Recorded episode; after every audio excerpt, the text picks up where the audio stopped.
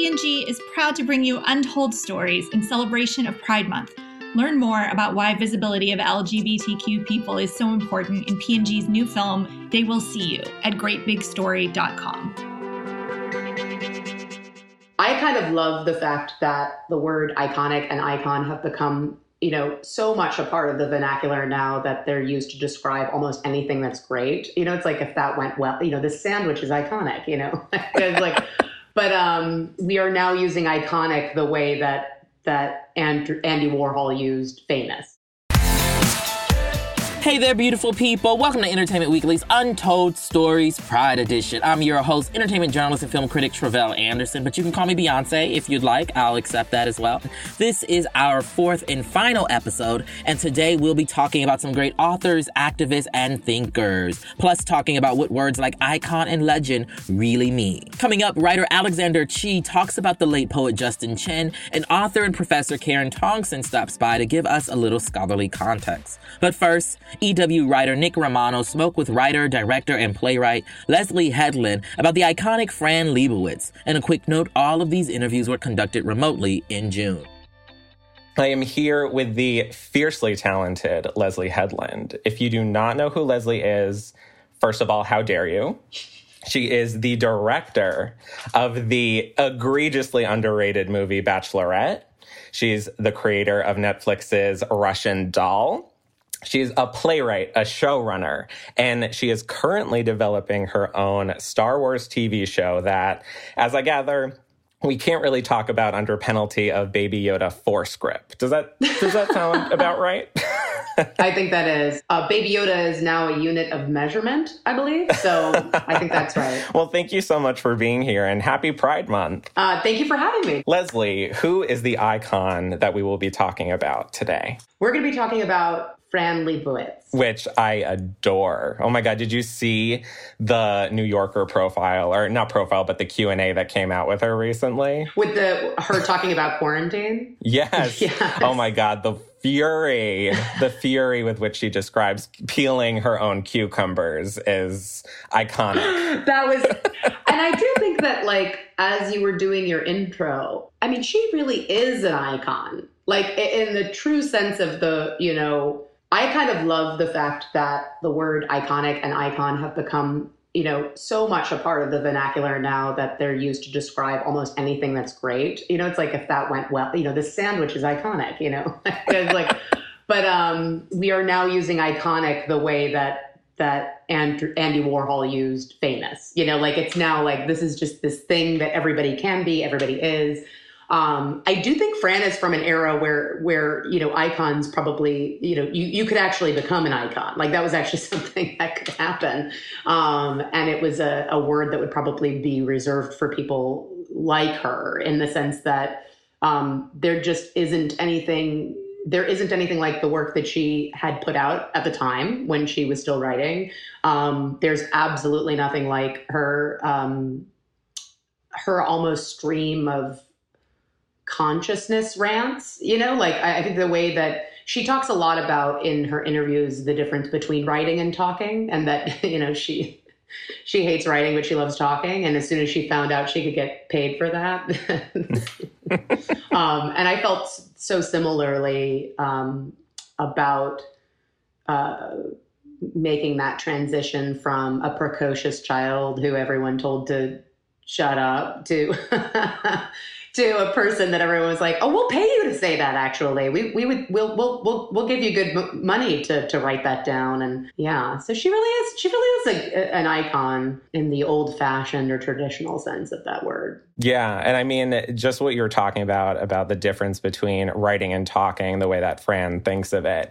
You know, as someone who writes and then also has to write dialogue, has that as her perspective sort of influenced the way that you approach that? Oh, absolutely. You know, like I mean, I feel like I should I want to answer your questions, but I feel like I should start with something that I found recently um, being home with my parents. Um, I was going through a lot of my old stuff and I found um, a uh, I think it's some sort of like end of school speech that I made when I was in fifth or sixth grade. Um, and I just want to read it to you so that you can understand that as a tiny 12 year old who you know, because when you're 12, it's interesting. I was, ta- uh, quick side note, I was talking to my therapist and not to brag, but I'm in therapy. And, uh, and my therapist was saying that, you know, it's his view that parents recognize their children as gay before the children recognize themselves as gay, you know, like, and that um, they don't know what it is. And especially being brought up in a family that was very um, religious. And uh, I was given kind of these two separate pieces of information, which was that uh, at church and at youth group and at retreats, I was told that gay people were uh, going to hell. They were wrong. They were um, perverted. They um, basically were unloved and unaccepted by uh, the Lord Jesus Christ. Um, but then I and and my parents, I think by extension, by being my parents that sent me on these things agreed with that statement. So I assumed that was how they felt as well. And yet they exposed me to Fran Lebowitz when apparently I was 11 or 12 years old. So this is my book report. It's very short. It goes, My fellow comrades, I thank you for coming to our end of the school year celebration. I'd also like to thank the teachers for making this year an enjoyable one. While we're on the subject of teachers, I can remember one of the teachers saying that one class was not writing up to its potential. Now, we must remember the wise words of Fran Lebowitz that if your guidance counselor were working up to his potential, he wouldn't still be in an elementary school. I'd now like to thank all the people who helped organize the student teacher brunch. We all won't forget how one child wore sunglasses to brunch. Back to Lebowitz, folks. Wearing dark glasses at the breakfast table is socially acceptable only if you are legally blind or partaking of your morning meal out of doors during a total eclipse of the sun. We, was this child blind and we didn't know? That's my, my personal question. Lastly, I would like to say that this is one of my best years so far. I hope you will treasure it as much as I do. Our last quote is from, you guessed it, your favorite, Fran Lebowitz. Remember that as a teenager, you are at the last stage in your life that when you will be happy to hear that the phone is for you. And the uh, it says super job and well presented, 100% from my teacher. so I guess I also read it out loud. That's the other funny part of that. So it's a little bit of writing and a little bit of talking in in, in terms of, of your question, but which I'm happy to get back to. But I forgot to read that at the top to say when I was asked this question in anticipation of the podcast, the first thing I thought about was how much I loved reading her. You know, I didn't read Metropolitan Life and and um, Social Studies because I was too young. But when I was in middle school and the beginning of high school, I did read that Fran Lebowitz reader that came out like in the mid '90s. She kind of like resurfaced during the not resurfaced, but she kind of like that was kind of when she was making the rounds for that. She'd written a children's book, like she kind of like came back in the mid 90s to kind of like comment on everything that was going on as she usually does. And i think that was around what my uh, introduction to her was. And i thought it was so interesting that my parents who were giving me this information via being brought up catholic and christian were also introducing me on a regular basis to funny women to women like her um, to dorothy parker to elaine may to madeline kahn like they they over and over again would point out these these female icons you know? Um, and fran was interesting because she was this person that you know you very much right away recognized her as gay you know as you know like i mean i don't know if that's offensive to say but you know when i saw her and saw what she looked like you know it really was my you know ring of keys moment of like oh my god like are you saying i could wear men's you know men's style jackets and like denim jeans and like cool cowboy like you know it just i was so preoccupied with looking and presenting straight without even knowing it that just her existence and her appearance was something that was so groundbreaking to me. But you know i fell in love with her words first but then to see her and to see the way she took up space it was almost uh, you know, it was so invigorating, but it was also shocking and scary to me. You know, like I thought, oh my God, you know, mm. I'm, hmm. I'm, a little worried that uh, my concern always was that I was going to grow up to be like a well adjusted lesbian. And uh, I was so terrified that that was going to be the case. And, you know, here we are um, all these years later, and I guess it happened. But, um, but yeah. Sorry, you asked me an actual question, which I should answer. well, I'm kind of now obsessed by this idea of a 12 year old Lebowitz fan. when I think about little Leslie loving her so much, it's so clear how obvious she shows up in all of my work. You know, I mean, um, uh, obviously in Russian Doll, uh, which was co-created by Natasha Lyonne and um, really the, the brainchild of Natasha Lyonne. So much of it is, of course, very Natasha. However, I think that a lot of the the mannerisms that she has in that show and a lot of the the dialogue that I was able to write for her and the the type of New York and the type of commentary that we were making on gentrification and on New York culture all of that is just drenched with Fran Lebowitz. Like, you know, the like any of those jokes that she says in there could could be Lebowitz jokes. Like, I mean, I smoke what, like two packs a day? I have the internal organs of a man twice my age. If I make it to my low 70s, I'll be shocked the fact that Nadia is a very confirmed smoker, you know, like that we didn't we didn't tamp that down. I mean, uh, you know, when she walks into the bar and says, "Smells like George Plimpton after a week long bender in here." People don't talk that way. Like that's it's just it's like that's not a joke someone says. Like that's a joke Fran Lebowitz says. Like that's a joke that you read um, that you don't even realize is a joke because it's so dry and it's so it's so on point and it's referencing something that you didn't even know you knew. you, know, like, you know, she's really forcing you, and every time she tells you a joke, to to remember that you remember something. Like remember you have the knowledge of this thing. Like, um, uh, don't forget that. Like while I'm I'm telling you this this joke. For you, when you sort of think about the first time that you read something by Lebowitz, do you now have a different sort of assessment of her work in this even newer modern lens. I do.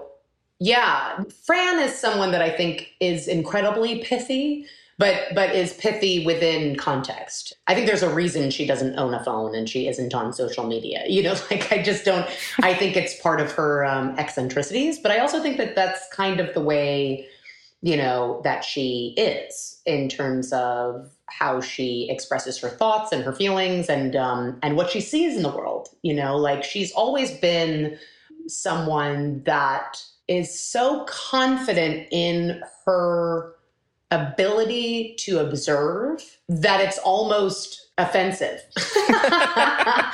if that makes sense. Like like it, she's so confident in the way that she says, "I'm looking at this thing and this is what it looks like." That I think for a generation that's all about editing tweets and filters for posts. There's nothing wrong with that. I just think it's a different way of observing life than someone like Fran uh, or some the style of someone like Fran and Fran specifically doesn't necessarily mold into. But what I do love about Fran is how she will say how wrong she was you know, when she screams about how wrong she was about Trump. You know, she said, I spent a whole year, you know, going everywhere, telling everyone that there was no way this guy was going to win, you know, and he, and she attributes that to uh, not watching reality television.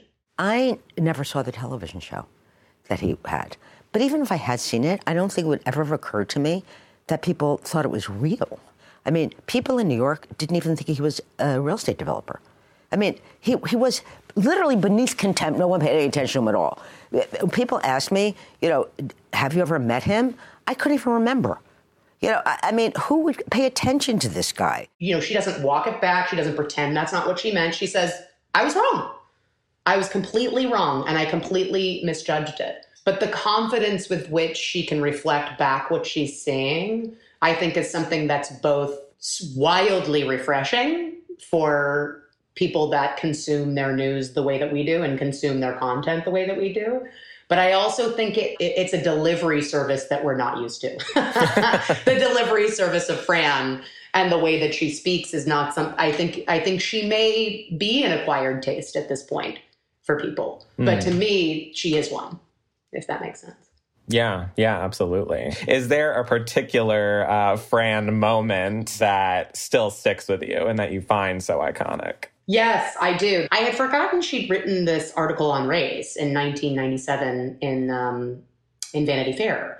I'll put it in context, which is that um, she's talking about how um, when white people contemplate the topic of race, and she says it is only a topic for white people, by the way, you know, like um, their kind of go to is like, how would it be if I were black? Because it's a very American kind of concept of like, if you want to express empathy, then you walk a mile in those man's shoes, you know. But that's kind of part of the problem, and this is why, and so on and so forth. And the interviewer asks her, like, well, what's part what's the solution? Which I think a lot of people are asking right now. And this is what her response is. She says, the way to approach it, I think, is not to ask, what would it be like to be black? But to seriously consider what it is like to be white. That's something white people almost never think about.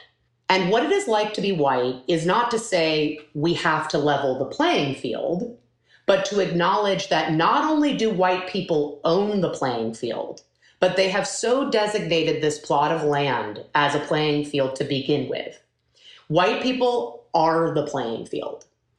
The advantage of being white is so extreme, so overwhelming, so immense that to use the word advantage at all is misleading since it implies a kind of parity that simply does not exist. And for me, that, you know, rereading that, I thought uh, it was a nice little nugget to put into um, my brain at this particular moment because it's true. Yeah. I don't sit and think about my contribution to um, my racism, my contribution to white, you know, white supremacy, whiteness, you know, any of those kinds of things. I, I only kind of go like, I want, you know, I only push it outside myself. And, you know, that's 1997. And while I might be centuries late to the conversation or the contemplation, some of my heroes have been asking themselves that question for, you know, a while. Mm. Yeah, and that's one of the things that I find really interesting about Fran because you know, so many people kind of gravitate towards her words and her perspective, but she never considered herself to be an activist or like a feminist icon or anything like that, right? I don't think she would. She said many things that I think um, would make her, would kind of put her in an activist category, but to Fran, they're common sense.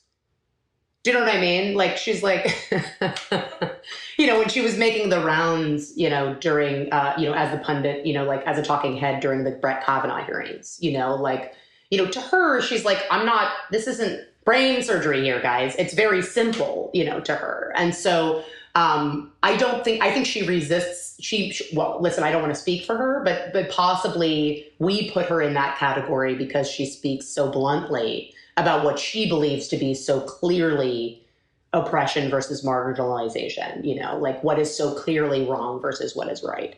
And so she does seem like, you know, and I don't know her personally, but she does seem like someone who wants to enact change, but would probably resist the label of feminist, activist, you know, uh, any of those things, most likely, only because she's eschewed so many labels for herself.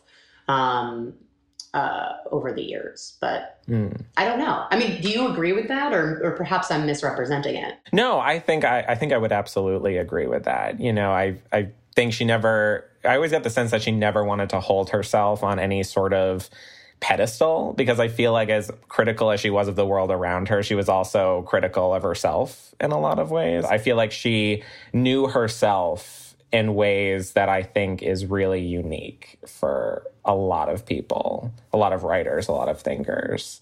And it's something we don't always get today. I think that's true. And I think that's especially true for LGBTQ people because a lot of times our you know fear of marginalization will lead us to uh, kind of try to assimilate some sort of heteronormative culture you know like um, uh, you know, I would say that my early work, uh, especially, you know, is really kind of like leaning into this like super straight girl, you know, mentality. And I think a lot of the reason that was the case was because I found it to be absurd. Fran has a very famous um, quote about, you know, why are why are gay people fighting for marriage?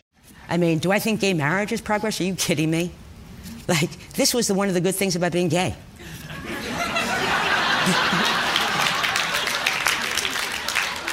like, I mean, I am stunned that the two greatest desires, apparently, of people involved in gay rights movements is gay marriage and gays in the military. Really?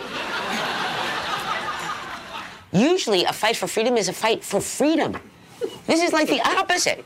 I mean, people used to pretend to be gay to get out of going in the army. You know, no, I disagree with that. I'm married. I love being married. I, I do believe it's my inalienable right as a citizen of this country to be able to marry my wife. But I don't think that that means that I can't also see Fran's point when she says that. She's not making fun of people who want to get married or, or, or uh, you know, LGBTQ people who want to, you know, serve this country. I think what she's making fun of is the institutions of this country and how they continually marginalize and oppress people to the point where they're dying to get in.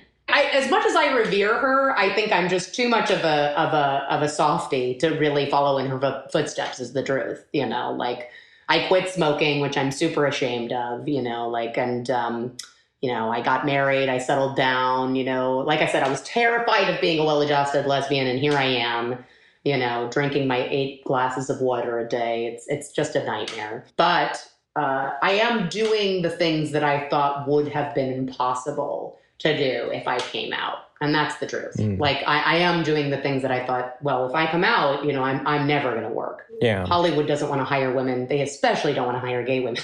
like it's like there was this real feeling when I first put it out that like if you're not a sexually viable object, I'm so afraid I'm not gonna get hired, you know.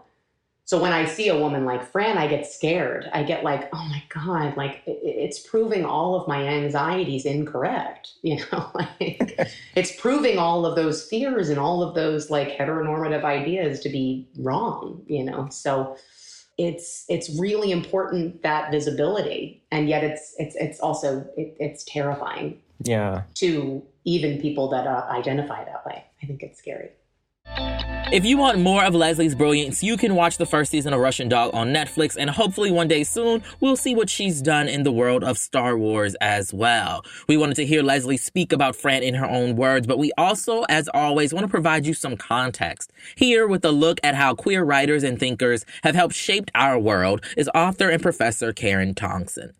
I'm Karen Tongson. I'm a writer and I'm the chair of gender and sexuality studies at USC and the co-host of the podcast Waiting to Exhale. Fran Lebowitz is a raconteur, a lost artist of wit, the kind we've had in queer culture since Oscar Wilde, really, in the 1890s. And uh, we can also think of other figures like Quentin Crisp. And Fran Lebowitz stands out as a female figure who is seen as this kind of great commenter, uh, great uh, analyst of contemporary American culture and has been doing so since the 70s and into the 80s. Here's the problem with being ahead of your time. By the time everyone gets around to it, you're bored. so, you know. Even though Fran Lebowitz's aversion to technology uh, using smartphones, the internet, those things seem like a kind of Luddite stance to take. It doesn't mean that she doesn't continue to have her finger on the pulse of contemporary culture, human interaction, and what it means to be, especially a New Yorker. Fran Lebowitz is an iconic New York figure. So I think that people would have encountered her mostly in her journalism, her her pieces for the New Yorker, her interviews, uh, certain times that people drag her out onto talk shows. Uh, but also, I think that you know the thing about a cultural critic existing in the world like Fran Lebowitz is you can't really pin down where you've seen or encountered that person, right? You've seen her as a talking head in a range of different documentaries. Uh, you know that she's written books, but that's not really where the focus is, right? It, the focus is on the personality, the image, the kind of stark attire, right? Like she's got a look. So in much the same way that people used to talk about Wilde swanning around in London in the 1890s, that's that's how I think of Fran Lebowitz as a direct descendant of that kind of presence in the world. I think that there's something very dandiacal about Fran Lebowitz's look, like classic dandy. I actually was at a wedding with Fran Lebowitz once, and I remember just kind of standing to the side of the dance floor, watching her sort of almost limbo in what looked like a blousy, piratey shirt. It looks very, you know, kind of uh, decadent, like a kind of uh, an aesthete's outfit uh, from an, another time, another period, but a, you know, like a kind of fitted she was wearing at that wedding a sort of fitted velvet suit from what I recall. Um, everything was nicely tailored, but it had that sort of um, romantic look to it. Uh, people in the 80s would call it new romantic, uh, but I think that now it just sort of reads as out of time in its own way, uh, but very classic as well. The other thing about Fran's look is that she's very androgynous, or there's something about it that resides in that space of androgyny and fantasy.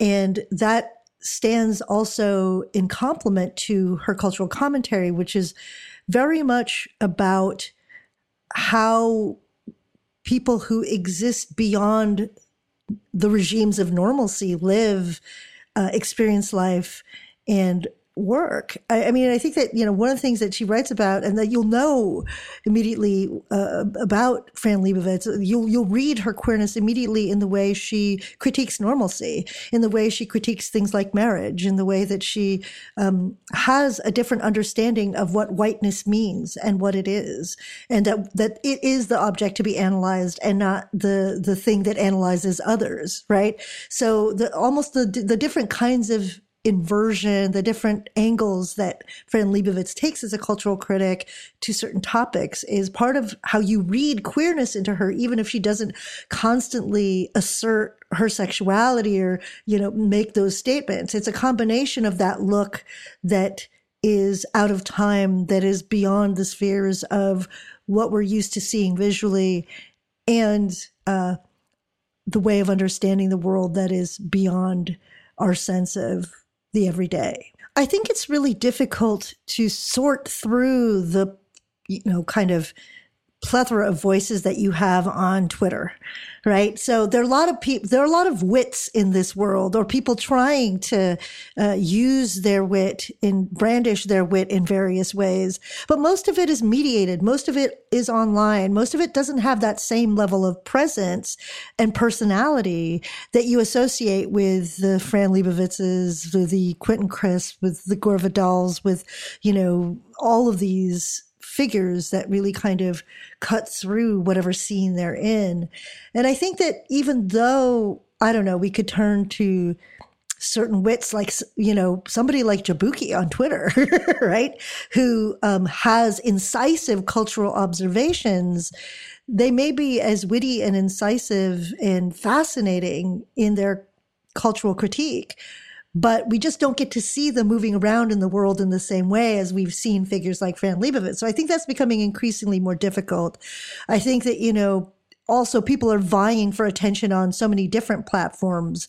So the kind of all aroundness that Lebowitz embodies, that presence, the physicality, the rapier wit is not easy to kind of coalesce into one platform or another. Like you're either doing like a TikTok video and you're really smart at doing it, or you're like a Sarah Cooper who's doing tremendous things with lip syncing on multiple platforms, but you don't you don't have that same level of the fullness of presence, that liveness that you know that many of us get with a figure like Lebowitz, even if we only saw her on TV. So I do think that I, I, there is something about the contemporary moment that like doesn't afford the same kinds of charisma and attachments that we have to certain personalities that you know pre-digital eras sort of preserved for us. I think that one of the things that makes russian doll so unique and natasha lyonne's character so unique is that it does give us that conduit, that window to a New York of a different time that includes Fran Lebowitz. The fact that Leslie pays homage to her through Natasha Lyonne's character in in Russian Doll becomes a way of signaling that we've lost the art of that kind of acerbic wit, that kind of um, access to these cultural references, a kind of middle to highbrow cultural reference that a raunchy joke can be made out of, like George Plimpton or somebody like that. Um, that that that you know that it, it's it's very much registering again like a kind of out of timeness, a different sense of time, uh, and I think that that's part of what makes somebody like Fran Lebowitz timeless is precisely, you know, this, this, this kind of sticking and makes and that makes Russian Doll so compelling is that it's it's something contemporary, but it also seems like it could exist in some other parallel temporal universe, you know if you're inspired to encounter more Fran Lebowitz, these are the places you really need to turn to. The first step is to read her recent interview in the New Yorker about life in quarantine and her sort of obstinance about that. And I think that, you know, obviously, you know, what's really exciting is uh, that um, you know, we can look to it and just see all of those sparkling elements of what makes Fran Lebowitz so cool to so many people who, you know, grew up um, with her presence on TV more, more readily in the 80s and 90s. The other thing is like her essay on race in Vanity Fair in 1997. I think that that's like her journalism. I just find like a compendium of her journalism and just like you can find it so easily on the internet now. Uh, like, and look at how like incisive these takes are, how thoughtful and how deep Fran Lebowitz's takes are compared to the kind of quick take culture that we live, live in now. There's deep criticism and reflection in them, not just a position, right? So I think that so much of what we read, the quick takes that we read, are just about like positioning oneself. And instead, uh, especially in her analysis of race, it's about understanding how it's not about positioning oneself. It's about a certain level of self reflection that can open to a better understanding of the world. Among the best places to get to know Fran Lebowitz is, bar none, the different interviews she still gives quite regularly. There's one recently in The Believer, as well as the one in The New Yorker that, uh, you know, is so, has been so compelling to everyone post quarantine. I think that the main criticism of Fran Lebowitz's approach just seems to be people who dismiss it as simply contrarian or an affectation, you know, a pose in some way, like just the expression of a stylist. People don't really give enough credit to the depth of critical thinking and analysis in all of her cultural work. And I think that, you know, I think that people realize that belatedly about other figures like, you know, like Quentin Crisp. People just thought, in many respects, he was a personality, a provocateur. And I think that some people can think that about Fran Lebowitz as well. But um, there's tremendous, tremendous um, depth, conceptual depth to every joke that's cracked and to every insight uh, in her analysis of culture. Now, as we've made this podcast, we've been delighted to have our subjects define for themselves who is an icon or a legend in queer entertainment history and what that means. We also spoke with Karen about how a queer star is actually born. First, just, you know, around the allure of talking about contemporary queer figures instead of like deeply historical ones, I think that in many respects, a lot of us have come to a reckoning with how maybe people we idolized from history or from a more distant past were not as glorious and unproblematic as they seemed to us when we first like you know connected with them as young people right? I think that there are the effects. Call it cancel culture or just call it just like a deeper longer encounter with the world and things to know that you know there you know, it, it, nobody comes to us, even the people we admire, even the figures we admire, with a sense of purity and absolute, you know, un, untouchable uh, goodness, right? So I think that that's part of why it, it feels almost safer to talk about people who are more contemporary. It feels closer to us to be able to rely on that person to be a kind of consistent force of possibility in, in, in the contemporary moment. But was even though somebody like Justin Chin passed too soon. But in terms of the function of, if we want to think about the function of poetry to queer worlds and to the contemporary moment. Part of what queerness is, is imagining forms, worlds, ways of saying things that exist beyond what already is available. And poetry and the kind of license to dream and experiment and to express oneself with a kind of honesty and rawness is something that I think queer culture has always needed, right? Uh, but that feels deeply necessary now, especially when, you know, putting things into essays, complete sentences, a kind of coherent treatise isn't always an option. Sometimes, you know, what the urgency of what we need to say seeks a different form. And especially in these political moments, in this kind of global moment, um, we need that. We need that capacity to imagine different forms, different containers for our feelings and the urgency of our desires. One of the things about Justin Chin is that he doesn't just use poetry. One of the things that's remarkable about his career is that he you know, experiments with the crossing of different genres, uh, like R. Zamora Linmark, um, and you know even Alexander himself. There's a kind of crossing of different genres, from poetry into prose into the essay form, uh, and I think that you know. Uh, among that circle of folks too, and somebody also working in a different medium now, television, Ali Liebegott is somebody who's an interesting figure to explore, to read in that way, whether or not it's, you know, their book of dinosaur poems, memoirist essays, um, uh, or the work that they've done uh, as a TV writer.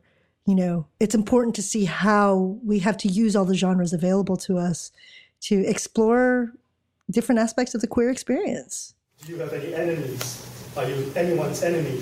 What is your feeling of revenge? Given the opportunity without reprisals, will you? Is vengeance mine or yours? What is your feeling about karma? Karma chameleon, you come and go. Eye for an eye or turn the other cheek. Cheek to cheek or tit for tat. Measure for measure or give an inch. Take the mile or stand your ground. Is forgiveness really divine? Can you forgive someone who doesn't believe he has wronged you? Can you forgive someone who hasn't asked for forgiveness? My very first encounter with Justin Chin was at a reading where he was reading from his book harmless medicine. And I was so captivated by the way he read that poetry that, you know, it, it, it made me want to immediately buy all of his books, right? So I think that that was the thing about being in that kind of literary scene in the 90s, early 2000s, particularly the kind of queer Asian American scene, so many people interacted with each other.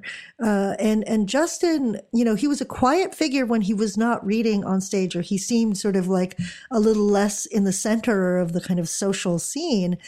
But when he took to the stage and read these works that had raunch and heart and rawness and tremendous insight, in them that you couldn't help but just be completely captivated by it. And so, um, you know, uh, and the, one of the things too that's super striking is like sometimes you see someone who's a tremendous performer, especially a writer who's a great performer, but when you see the work on the page, it's not as riveting. That's definitely not the case with Justin Chin's work. In fact, it unlocks an entirely different dimension to the craft that went into his poetry into his nonfiction and fiction. The losses that accumulate, each one a fire nailed to a cross, soon to be ash, dumped out and cut into lines on a mirror ready to snort. Here's a 20 rolled up just so. Forgive the nosebleed, not the heart. Good morning, Sodom. Good morning, Gomorrah. Weather all grit and grind. Traffic at the top of the hour, just grit your carpoo teeth and merge. Whereas it's more comfortable sometimes for us to think about on the scale of icons, on the scale of celebrity, on the scale of what is grand. I also think it's important for us to recognize and understand the smaller, more intimate scales of being queer in the world and being in community. And that's who Justin Chin is, is somebody who maybe cannot be elevated to the status of celebrity because he isn't as widely known or not as widely read, but the impact this person had on an entire like writerly generation um, that extends beyond Asian American writers, uh, queer Asian American writers who are creative writers, but also who are critics, who are thinkers, who work in media, who work uh, in performance and in other aspects of the arts, uh, is also something to register. That kind of the the work at the ground level, the, the, the work that seeps into who we are and into our daily lives and into, you know, um, how we move through the world as people, as people who are woven together in a community is is just as important as thinking about those folks who stand out, those folks who, you know, whose figures you can't turn away from. And so, you know, I think that the range that we have here between Fran Lebowitz and Justin Chin gives us that sense of range from, you know, the kind of iconoclastic, the iconic, the celebrity to, you know, the person, the, the hub, the heart of a community. Um, and you know, so many of these people we've lost too soon. We're continuing to lose those people. So um, it's it's a wonderful testament to the scale of queer life from grandeur to intimacy. Thank you so much, Karen. If you want more of her excellence, you can check out her book, Why Karen Carpenter Matters, wherever books are sold. We've got to take a quick break, but when we come back, author Alexander Chee speaks about his friend, the late poet Justin Chin. For marginalized people everywhere, visibility is vital. Dive into why LGBTQ representation is so important and meet inspirational people behind the movement in P&G's new film, They Will See You. From LGBTQ activists and community members to young people searching for their place in the world, every voice is valid and deserves to be heard. During Pride Month, join us as we celebrate their stories at greatbigstory.com.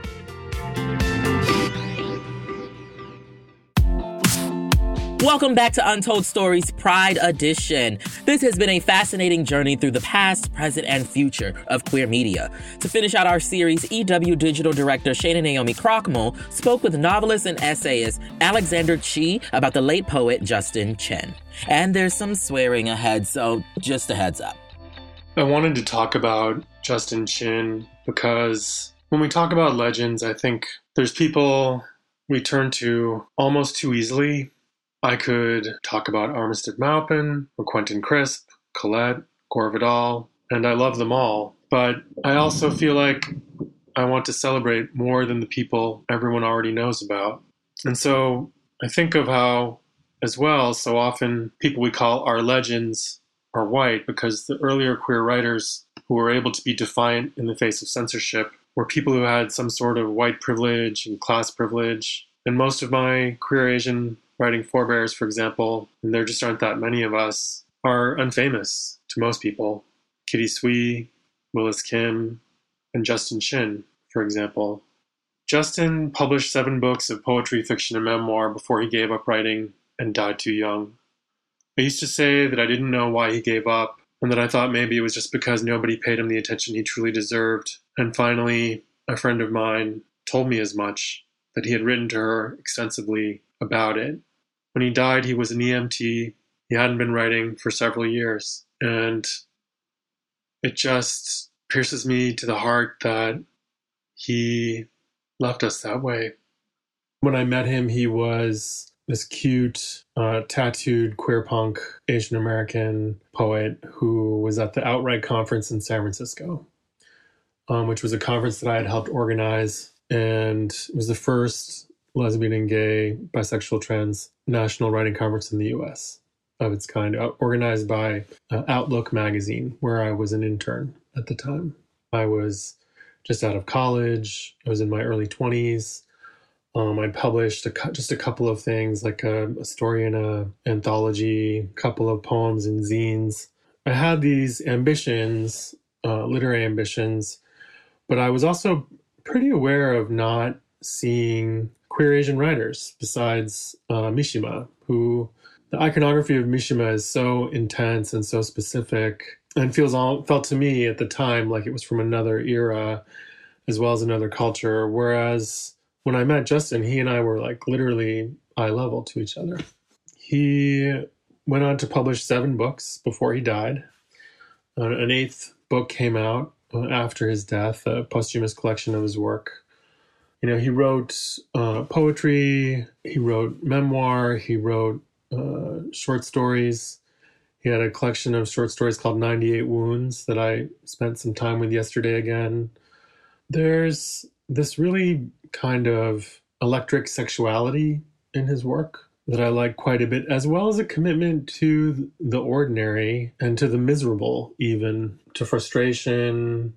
Um, I think, you know, I think of something that I had to learn for myself about writing from my own experience, which is that I had all these blind spots that came to me from my family. And and so for example, my father was a Korean immigrant, he had this way of dealing with prejudice, which was to never ever acknowledge it directly, to act as if it never had happened, it couldn't possibly have affected him. And so it made it very difficult for me to write about the same, even though I very much wanted to, because it felt like I was betraying him to do that.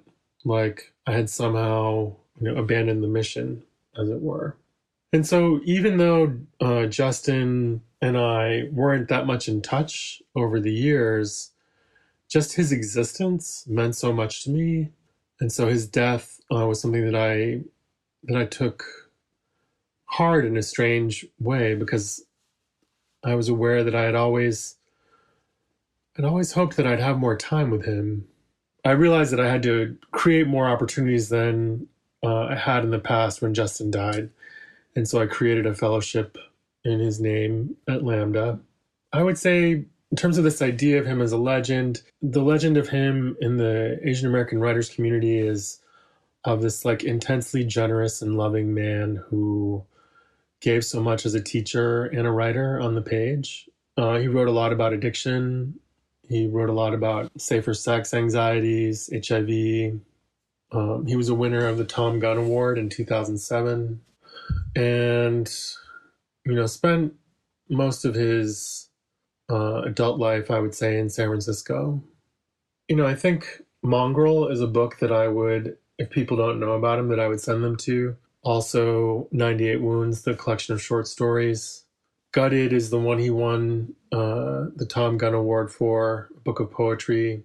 Um, those are great places to find him or pick up his selected works, which came out in 2016. And it's it's a beautiful book because it contains uh, short memories of him by all these different writers like Michelle Tea and R. Zamora Linmark, among others, and it contains excerpts from all of his seven books, and uh, and it, it's a nice introduction to him as well. Is there one poem or story or collection of his that you feel like most speaks to you, or that you want to talk about in more detail?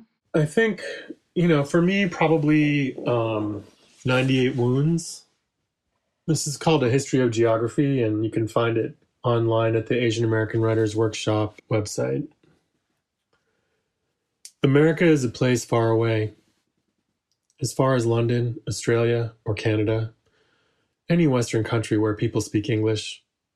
All a page in an atlas, a place on a map, can't drive, walk, take a bus to. I want to go there, so I buy magazines. Take a bureau felt pen. Draw arrows to people in the photographs and write my name on their foreheads. I want to go there, so I fuck their people. Don't care if they're good looking or turn me on or not. I let them take me, do what they want with me, even if it hurts me bad, makes me bleed, makes me bruise, sore, and sad, satisfied and happy, mad, desolate, let them do what they want with a slab of meat, because you're giving me a place I cannot get to. So I throw my legs up in the air, spread them in toilets, spread them in parks, spread them in hotel rooms, rich hotels, with real fancy sheets and bedspreads, with mint, chocolates, and strawberries, by starched white pillows, and fancy room service, and nice uniformed bellmen, and receptionists who look at me and know what I'm doing because they want to do it too. Done it before. Maybe cheap, rundown hotels, with shared bathrooms and thin walls, creaky beds, bed lice, and stinking men.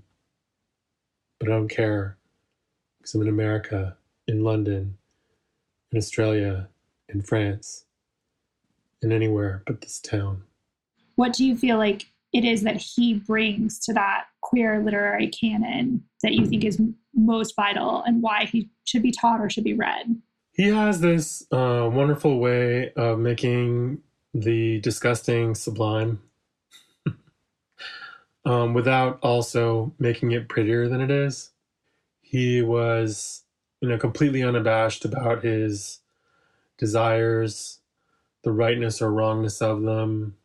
There's a way in which his work reminds me a lot of of the other writer I was interested in talking about, which is David Wojnarowicz, who, you know, both of them were writing about addiction, both of them were writing about anonymous sex, HIV, uh, and AIDS. And, you know, I think one thing that a lot of Asian American writers have had to deal with is this this way in which we're treated like we're given a minoritarian status, even though we all come from these countries that are uh, and these cultures that are ancient and in some cases much larger than the U.S. And so I wonder sometimes if he was just uh, too far ahead of his time, even though the record he gave us of his time is invaluable. There's all these moments that he captures in his work that I, when I read them, I remember uh, things I haven't thought of since then. When you think about where sort of where we are right now with writing and with literature, what do you feel like is that next step of creating that new normal, either in your own work or what you see other writers doing? That's a good question. You know, I think um, we're at a place where I think a lot of us are realizing that the world is is changing really rapidly, and some of it is good and some of it is not you know, but that in some ways the limits on us were always just the limits of what we were prepared to imagine for ourselves.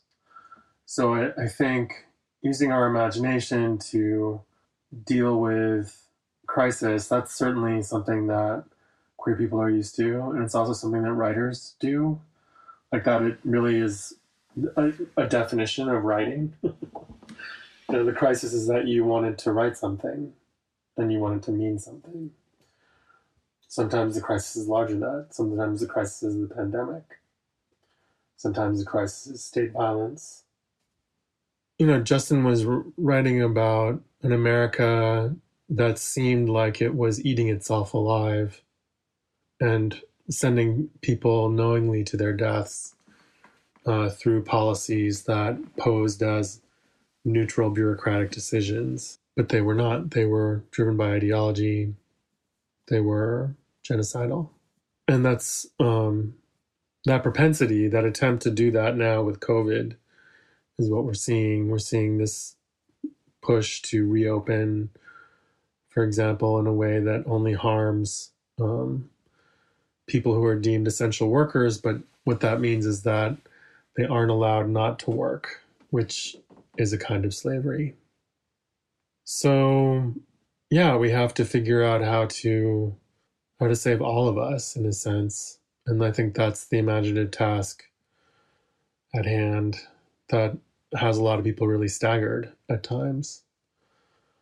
And so writing about that time certainly is daunting, but is also as daunting as any other time, I think.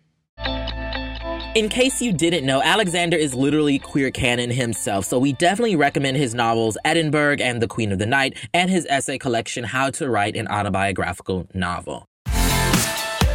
That's it for this episode and this series. Thank you so much for listening. If you've missed any of our previous episodes, be sure to catch up and get all of that queer excellence. This series was executive produced by Shana Naomi Krochmal and Carly Usdin, edited by Carly Usdin, and mixed by Laura Klein. Thanks to everyone at EW who contributed to the planning and interviews David Canfield, Jared Hall, Nick Romano, and Sarah Rodman. Make sure you're following Entertainment Weekly on all of the socials at EW on Twitter and at Entertainment Weekly on Instagram and Facebook. And be sure to go to EW.com slash pride for all of Entertainment Weekly's LGBTQ coverage. And if you want a little bit more of my greatness, you can follow me on Twitter at Tre'vell Anderson or check out my own podcast called Fanti, wherever Slayworthy audio can be found. Forever and always, slay on.